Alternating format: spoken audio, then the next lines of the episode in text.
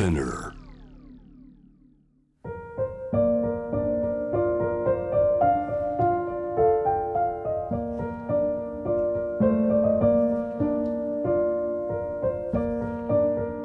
セレクション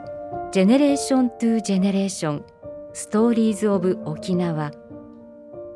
2019年6月23日沖縄慰霊の日に放送された番組を放送しなかった部分を含め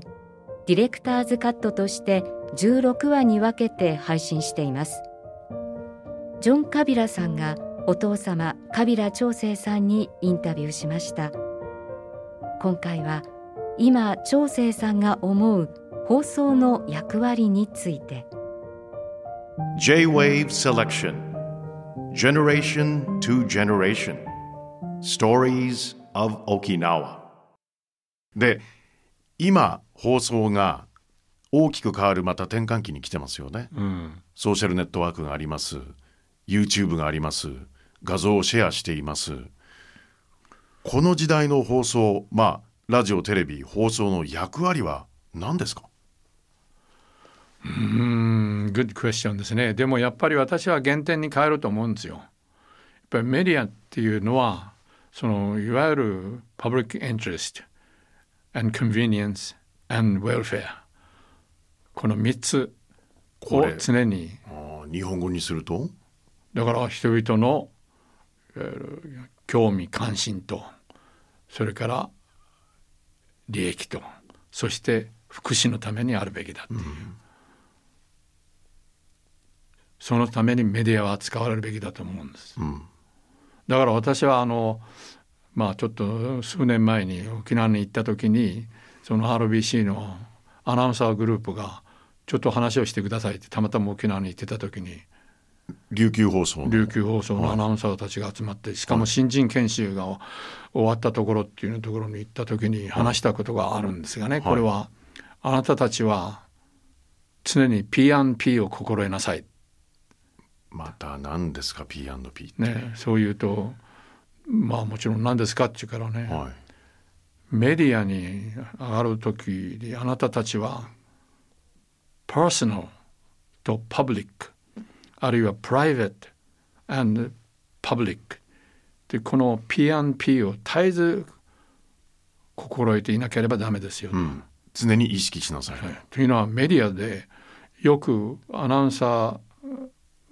2人が話し合ってる時にゲラゲラキャーキャーやってるけれどもその話は同時にパブリックに届いていると。パブリックに届くからにはそれなりの節度もあるしそれなりの内容を持たなければいけない。まあ価値が必要ですね。ねだからそういうことを考えてこれから放送してくださいでたまたまその RBC のアナウンサーがやってる番組をその前の晩に聞いててこういうことがあったんですね。いや僕はねこの間アメリカに会った時にいろいろ聞いてきたんだけどね。それで英語が出てこなくてね困ったんだよ」って言っ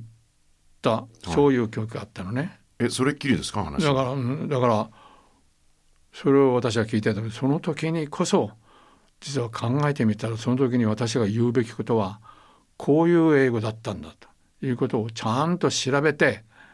話をすればあなたの放送はパブリックを意識したプライベートな経験談になったものと私は思いましたってそういう話をしたんですよねたまたま。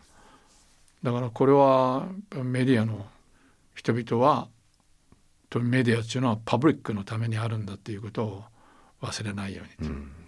まあ公共の財産足りうる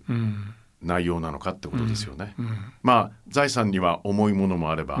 の傾聴不白なものもあるかもしれないし、それはいろんな尺度はあると思いますが、ね、価値ですね、value、それを心得てください。承知しました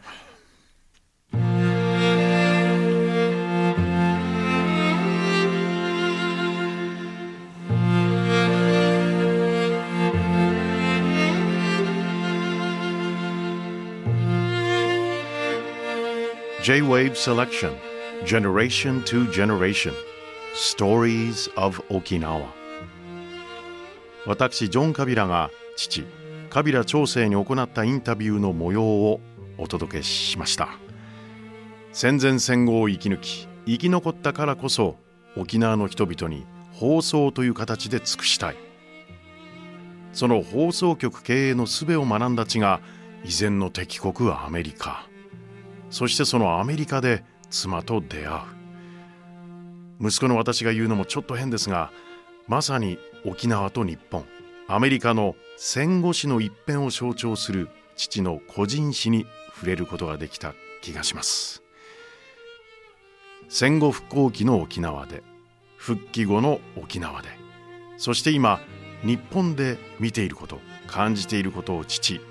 カビラ長生に聞きました。新たな令和の時代に父の世代戦争を知る世代から昭和平成を生きてきた世代の皆さん。そうさまざまな時代を生きてきた皆さんの経験に触れることは素晴らしい価値があるはずです。今回は Stories of Okinawa をお届けしました。皆さんもぜひご家族お近くにいる方々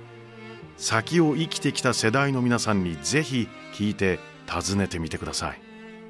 Generation to Generation What is your story? あなたの物語を聞かせてください Thank you for joining us tonight. Good night and peace.